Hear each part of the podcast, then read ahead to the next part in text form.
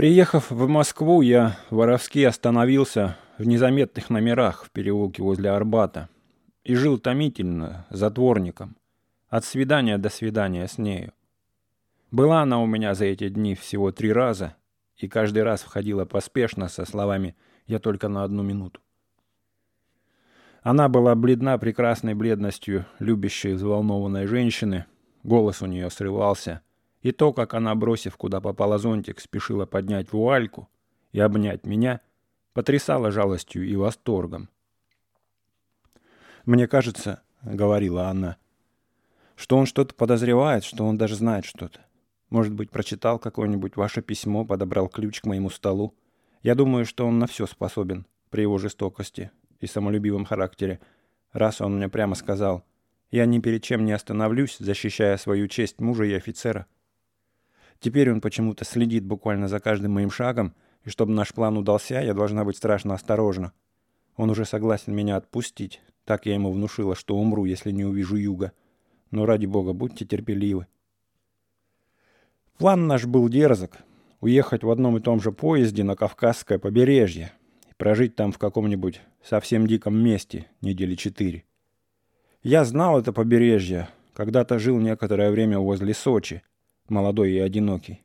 На всю жизнь запомнил те осенние вечера среди черных кипарисов у холодных серых волн. И она бледнела, когда я говорил, «А теперь я там буду с тобой, в горных джунглях у тропического моря». В осуществлении нашего плана мы не верили до последней минуты. Слишком уж великим счастьем нам это казалось. В Москве шли холодные дожди. Похоже было на то, что лето уже прошло и никогда не вернется. Было грязно и сумрачно. Улицы мокрые, черно блестели раскрытыми зонтами прохожих и поднятыми дрожащими на бегу верхами извозящих пролеток.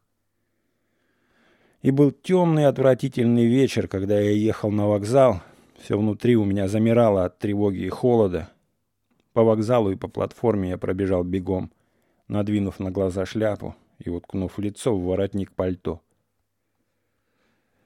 В маленьком купе первого класса, которое я заказал заранее, шумно лил дождь по крыше. Я немедля опустил оконную занавеску, и как только носильщик, обтирая мокрую руку о свой белый фартук, взял на чай и вышел, я запер дверь на замок. Потом чуть приоткрыл занавеску и замер, не сводя глаз с разнообразной толпы, взад и вперед сновавшей с вещами вдоль вагона в темном свете вокзальных фонарей. Мы условились, что я приеду на вокзал как можно раньше, а она как можно позже, чтобы мне как-нибудь не столкнуться с ней и с ним на платформе. Теперь им уже пора было быть. Я смотрел все напряженнее, а их все не было — Ударил второй звонок, и я похолодел от страха. Опоздала, или он в последнюю минуту вдруг ее не пустил. Но тотчас вслед затем был поражен его высокой фигурой, офицерским картузом, узкой шинелью и рукой в замшевой перчатке, которой он, широко шагая, держал ее под руку. Я отшатнулся от окна и упал в угол дивана. Рядом был вагон второго класса. Я мысленно видел, как он хозяйственно вошел в него вместе с нею, оглянулся, хорошо ли устроил ее носильщик, и снял перчатку, снял картуз, целуясь с ней и крестя ее. Третий звонок оглушил меня, тронувшийся поезд поверг в оцепенение. Поезд расходился, мотаясь и качаясь, потом стал нести ровно, на всех парах. Кондуктору, который проводил ее ко мне и перенес ее вещи, я ледяной рукой сунул десятирублевую бумажку. Войдя, она меня даже не поцеловала, только жалостно улыбнулась, садясь на диван и снимая, цепляя от волос шляпку. «Я совсем не могла обедать», — сказала она. «Я думала, что не выдержу эту страшную роль до конца, и ужасно хочу пить. Дай мне нарзан», — сказала она, первый раз говоря мне «ты». Я убеждена, что он поедет вслед за мной. Я дала ему два адреса. Геленджик и Гагры. Ну вот он и будет дня через три в Геленджике. Бог с ним, лучше смерть, чем эти муки. Утром, когда я вышел в коридор, в нем было солнечно и душно. Из уборных пахло мылом, одеколоном и всем, чем пахнет людный вагон утром. За мутными от пыли и нагретыми окнами шла ровная выжженная степь. Видны были пыльные широкие дороги, арбы, влекомые валами. Мелькали железнодорожные будки с канареечными кругами подсолнечников, алыми мальвами в палисадниках.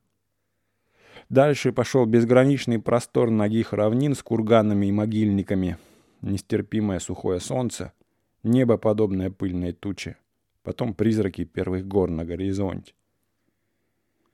Из Геленджика и Гагар она послала ему по открытке, написала, что еще не знает, где останется. Потом мы спустились вдоль берега к югу.